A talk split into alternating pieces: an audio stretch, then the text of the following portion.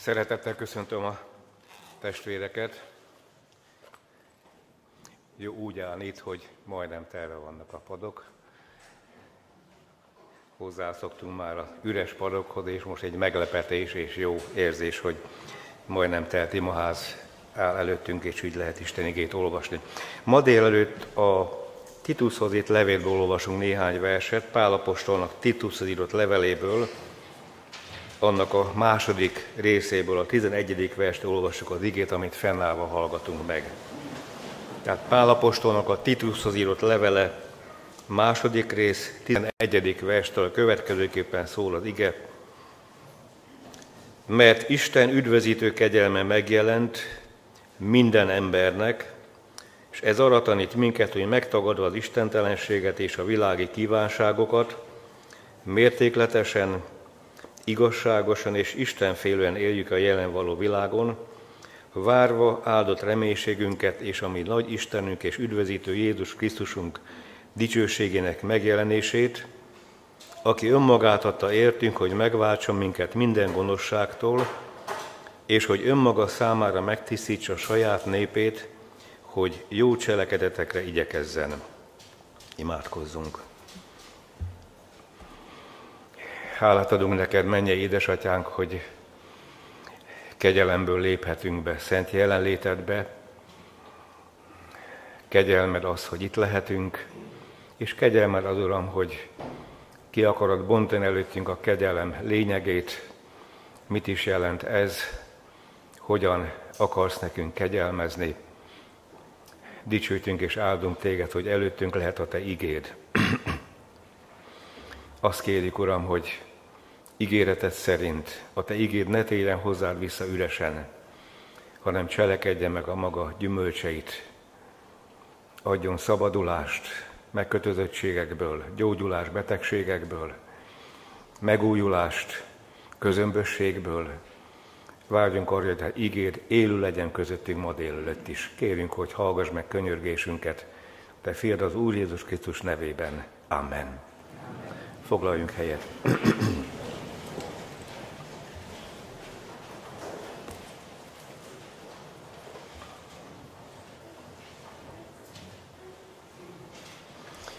A kegyelmes Isten, vagy Isten kegyelme, ez a sorozatunknak talán az utolsó része, ahová érkeztünk a folyamatos ige tanulmányozásban, és erről szeretnék néhány gondolatban szólni a testvérek előtt. Ha az elkövetkező állami ünnepen, augusztus 20-án Áder János Magyarország legfőbb méltósága általános amnestiát hirdetne, vajon ki örülne neki? Az elítéltek biztos. Celláról cellára kopogtatnák, adnák a hírt, hogy megjött a kegyelmi üzenet, kegyelmet kapunk, megszabadultunk az ítélet végrehajtásától, szabadok leszünk, öröm töltené be a celláknak a légkörét, egymásnak adnák a mosolyt, az örömöt, a, a, a foglyok, az elítéltek, örülnék neki. Esetleg örülnének neki meg a rokonaik is, hiszen újra látnák szerettüket, aki elítéltek, aki kórhá vagy börtönbe van, és újra találkozhatnának. De igazából az átlag ember közömbösen venni, ugye? Megkérdeznénk egy utcán járóket, hogy mit szól a kegyelmi rendelet az amnestiához, azt mondanám, mi közöm hozzá engem különösebben nem érdekel, nem érint. Ahhoz, hogy értsük a kegyelem lényegét, a kegyelem kérdésében érintetnek kell lennünk. Érintetnek kell lennünk.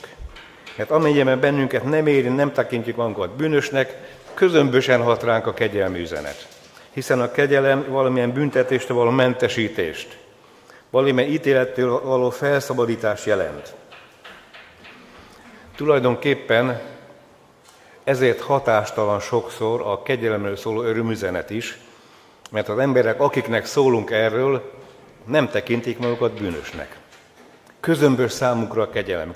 Közömbös számukra még az Isten kegyelme is, hiszen ahhoz, hogy kegyelmet értékelni tudják, vagy értékelni tudjuk, érintetnek kell lennünk.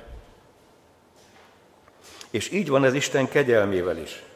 Ha azt mondják, ha azt mondják nekünk, vagy mi mondjuk másoknak, hogy meg kell térni, bűnösök vagyunk, bűnös vagy, legtöbbször tiltakozunk. Én bűnös? Hát én nem vagyok bűnös. Én is így voltam, mikor gyülekezetben nekem szegezték a kérdést tizenéves koromban, mikor térsz már meg? Azt mondtam, én hát én nem vagyok bűnös. Nem öltem, nem loptam, nem csaltam, nem hazudtam, nagyot legalábbis nem. Miért kell nekem megtérni? Nincs szükségem az Isten kegyelmére. És az átlag ember így, így, így, így áll hozzá. És ha a Biblia azt mondja, hogy istentelen, bűnöző, önző, szeretetlen életben élsz, és ezért Isten ítélete vár rád, akkor tiltakozunk. Ha jogi szóval be akarnám megfogalmazni, fellebbezünk. Nem értünk egyet, nem értünk egyet az Isten ítéletével, nem értünk egyet az, hogy ítélet vár ránk, mert nem tekintjük magunkat bűnösnek, ki akarunk bújni alóla. Fellebbezünk, perlekedünk az Istennel. Hogy mondhat Isten ilyet, hogy én bűnös vagyok, amikor nem vagyok bűnös? Pedig ő azt mondja, hogy az ő szentségéhez, az ő törvényéhez képest, ahhoz hasonlítva minden ember bűnös. És minden embernek gonosz a szíve. Máté evangélium a következőképpen fogalmaz a 15. és 19. versben, mert a szívből származnak a gonosz gondolatok, gyilkosságok, házasságtörések, paráznaságok, lopások, hamis tanúbizonyságok, és az Isten káromlás a szívből, az ember szívéből származnak. És ezek mind ott vannak az emberek életében, vagy megjelennek, vagy nem jelennek meg, de ott vannak, és könnyen előjönnek, és megmérgezik, megmétehezik az emberi kapcsolatokat. És az embernek az Istennel való kapcsolatát is megmétehezik, megmérgezik. Pál apostol azt mondja a római levélben, hogy nincs igaz ember egy sem. nincsen, aki érti, nincsen, aki keresi az Istent. Mind elhajlottak, valamennyien megromlottak, és nincsen, aki jót tesz. Egyetlen egy sincs.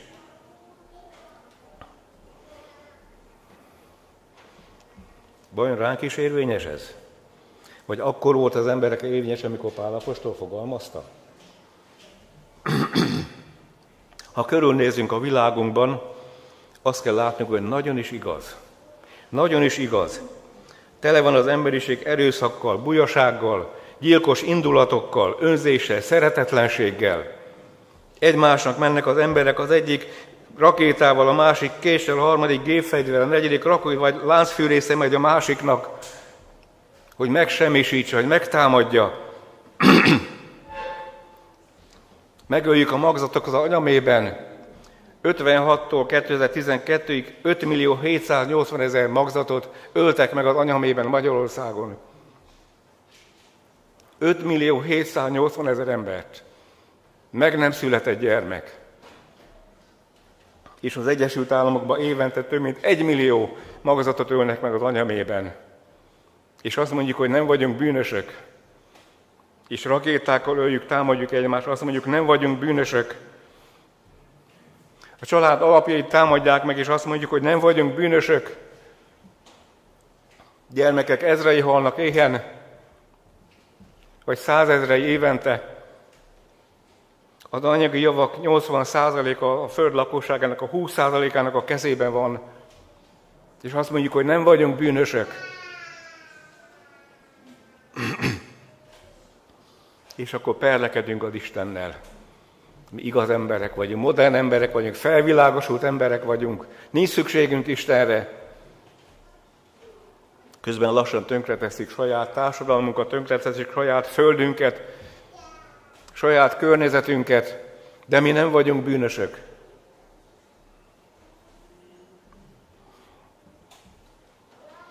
Isten igény azt mondja, hogy a bűn zsoldja a halál. És ha így megy tovább, és nem vagyunk hajlandók megtérni, nem vagyunk hajlandók Isten kegyelmét elfogadni, és másként folytat az életünket, a halál vár ránk.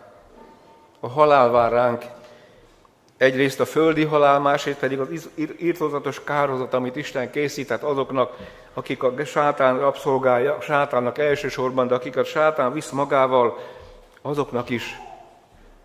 Perlekedünk az Isten, hogy nem vagyunk bűnösök közben, ott vagyunk a halálsoron, vár ránk az ítélet. Van, akit az elkövetett bűnökért, van, akit a mulasztásokért, de ott vár bennünk, ott vár ránk az elkövetett bűneinkért, el nem követett jó cselekedeteinkért, ott vár ránk az ítélet. és ebben a nyomorult állapotban talált ránk a kegyelmi üzenet. Ebben a nyomorult állapotban talál ránk ma is a kegyelmi üzenet. A kereső Isten ránk talál, ebben a nyomorúságban ránk talál a halálsoron, és azt mondja, hogy kegyelmet hirdetek nektek. Kegyelmet hirdetek. Ó, milyen drága üzenet! A mindenható Isten, a legfőbb méltóság menjen és földön aláírta a kegyelmi kérvényt, nem papíron, nem tollal és tintával, hanem Jézus Krisztus vérével a Golgotai kereszten aláírta az emberiség kegyelmi kérvényt, és azt mondja, hogy megkegyelmezek nektek Jézusért, az én drága fiamért.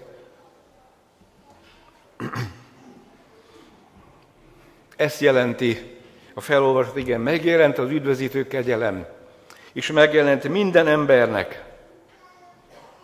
Az üdvözítő kegyelem. Az üdvösség azt jelenti, hogy szabadítás, megszabadít bennünket a békjóinktól, láncainktól, megszabadít bennünket megkötözöttségeinktől, hamis gondolkodásunktól, üdvözít, megszabadít. Azt is jelenti, hogy megment, megment az ítélettől, megment a kárhozattól, megment a nyomorúságtól, kimenekít bennünket, kimenekít egy nehéz helyzetből, meggyógyít. Ez mind az üdvösségnek a jelentése. És ez mind adódik Isten kegyelméből nekünk, hogyha odafordulunk az ő kegyelmét, és elfogadjuk, kinyitjuk a szívünket előtte, és átöleljük a felén kinyújtott kart. Az Ószövetségben a üdvösség azt jelentette, hogy földi szabadítás, megmenteni az ellenségtől, visszaadni Izraelnek a földjét, felállítani újra a királyságot, a proféták, amikor üdvözítőről beszélnek, többnyire akkor egy földi királyról beszélnek, egy jön és megszabadítja a népet, újra hatalmas ez Izrael, de az új szövetségben ennél többet értünk alatta. Az üdvösség, az üdvözítő kegyelem azt jelenti, hogy örök életet kapunk Istentől, mentesít bennünket a kárhozattól. Nem elsősorban földi szabadítás már, de az is, azzal is járhat Isten kegyelme, de a mennyei szabadítás, az örök élete való szabadítás, és megjelent az üdvözítő kegyelem minden embernek. Minden embernek. Nekem és neked. Nincs egyetlen egy ember sem, aki azt mondja, hogy én rám nem érvényes az Isten kegyelme. Egyetlen ember sem. Akármilyen mélységben van, akármilyen bűnt követett el, Isten kegyelme, ott ragyog fölötte, csak meg kellene ragadni, ki kell nyújtani a kezét, és meg kellene ragadni, oda kellene fordítani, hogy Uram, könyörgöm ezért a kegyelemért, add nekem ezt a kegyelmet, elfogadom,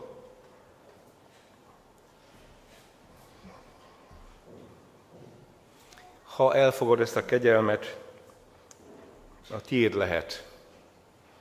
Egyetlen feltétele van, egyetlen feltétele. Ne perlekedj tovább az Istennel. Nem mondd azt tovább, hogy én nem vagyok bűnös.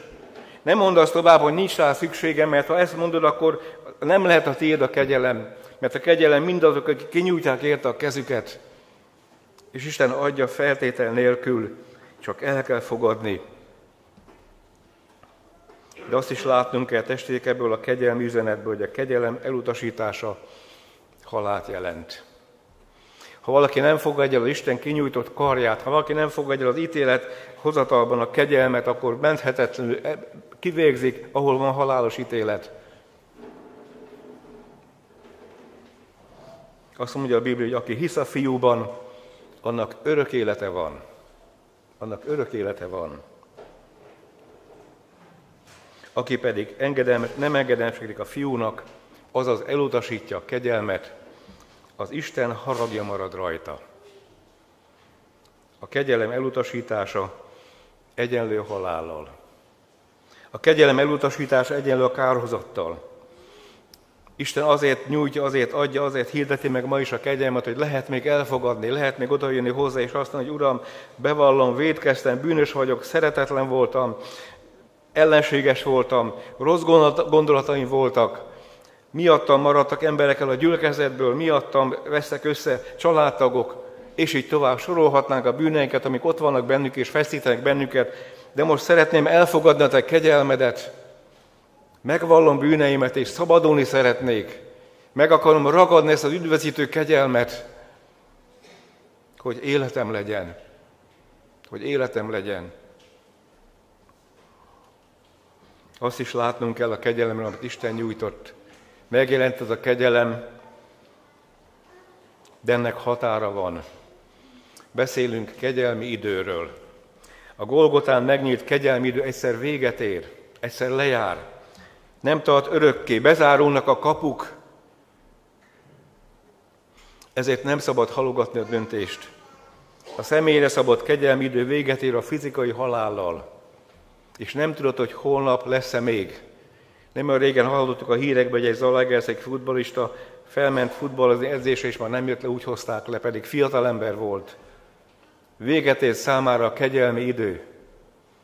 Tegnap voltam Kiskunmalason az 50 éves érettségi találkozónkon. A 29 érettségizőből már 13-an nincsenek az élők között. Már 13-an. És egyik sem tudta, hogy mikor jár le az idő itt a Földön, mikor ér véget az út. A személyre szabott kegyelmidő vége a fizikai halál, és nem tudjuk, mikor következik be.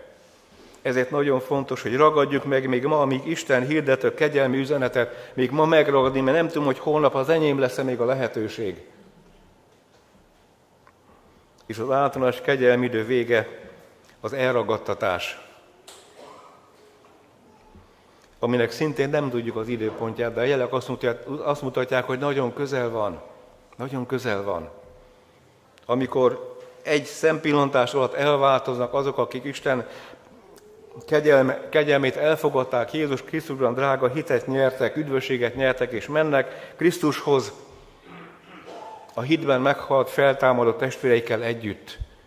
És akkor lezárul a kegyelmi idő. És azt mondja az Úr Jézus, hogy ez a kegyelmi idő akkor ér véget, amikor az egész világon hirdetetik az evangélium. És a föld lakosságának 4 százaléka az még, akik nem hallottak az evangéliumban. 4 százalék. Ami nagyon kevés. És emberek százezrei foglalkoznak azzal, hogy viszik az evangéliumot, hirdetik olyan helyeken, ahol még nem hallott az evangélium, ahol még nem hangzott. Hirdetik Isten kegyelmi üzenet, és ha 4 százalék betelik, vége a kegyelmi időnek általánosan. És ha a kegyelmi idő lejár, nem lehet többé elfogadni a felkínált kegyelmet. Véget ér, lejár.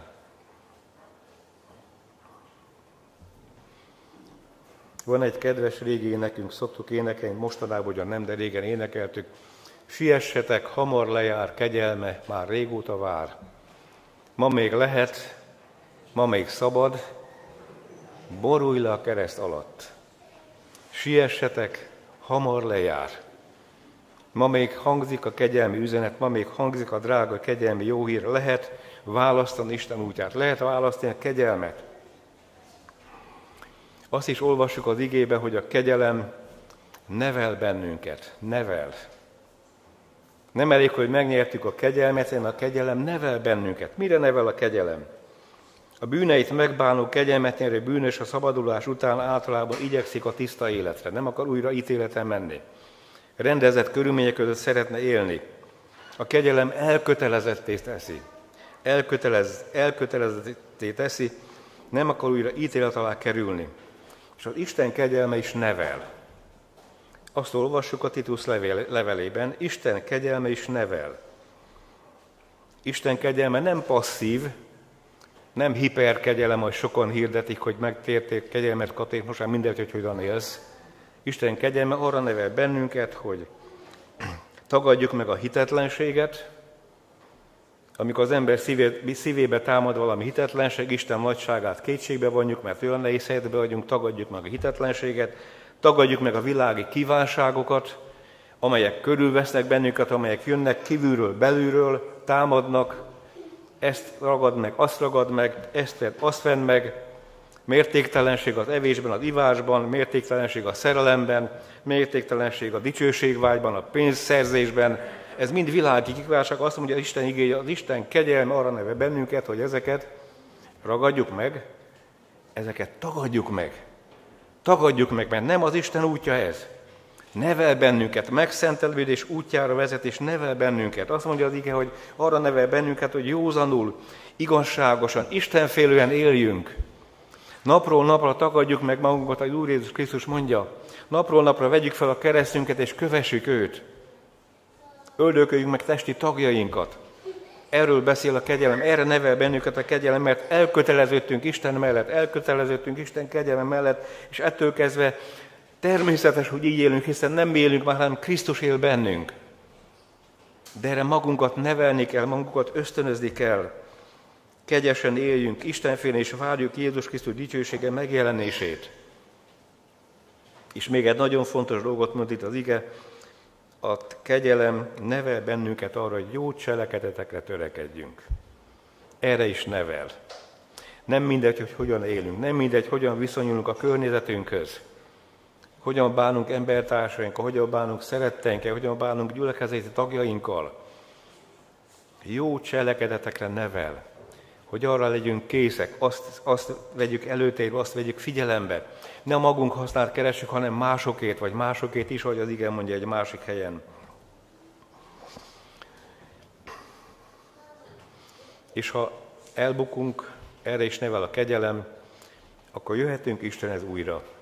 Jöhetünk a kereszt alá, leborulhatunk Krisztus keresztje alatt lélekben, és ha megvalljuk bűneinket, ő felemel, és mehetünk tovább mert a kegyelem kiárad, és kiárad ránk Krisztus keresztje által.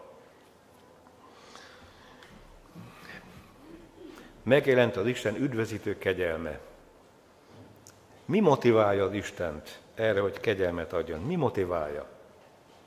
Mi emberek többnyire az érdekeink szent, mentén vagyunk motiváltak. Az érdekeink motiválnak bennünket. Dolgozunk azért, hogy pénzünk legyen és megéljünk. Többnyire. Kapcsolatot teremtünk, azért meg szükségünk van társra.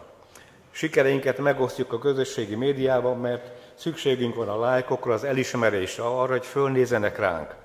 De sokszor mi emberek még az érdekeink mentén keressük az Istent is, mert Isten keresésünk célja sokszor, hogy szabadulni akarunk betegségből, nyomorúságból, szabadulni akarunk megkötözöttséggel, és fordulunk az Isten, mert az érdekeink ezt kívánják. De Istent nem az érdek vezérli. Nem az érdek vezérli. Tudjátok, az Isten egyedül az egy szeretete vezérli. Az egy szeretete. Mert a megteremtett világot annyira szereti, hogy azt akarja, hogy jól működjön. Annyira szereti, hogy képes érte áldozatot hozni, képes volt érte saját tulajdon fiát odaáldozni kereszten azért, hogy jól működjön az teremtett világ, jól működjön az ember. Szereti az embert, téged és engem és nem akarja, hogy igazságosságának az áldozataivá váljunk. Nem akarja, hogy ítéletre menjünk, hanem kegyelemből akar bennünk egy új életet adni. A szeretet vezérli, a szeretet motiválja, és ma is nyújtja felénk, tékozló fiai felé, ma is nyújtja a karját, a szerető, ölelő karját, ma is nyújtja kegyelmének a jelét. Át akar bennünket ölelni, akar nekünk új életet adni, akar nekünk megszabadított életet adni, hogy boldogok legyünk. Ma még lehet, ma még szabad. Borulj le a kereszt alatt. Ne tétovázz. Elfogad ezt a kegyelmet, amit Isten szeretetéből készített számodra és számomra. Amen.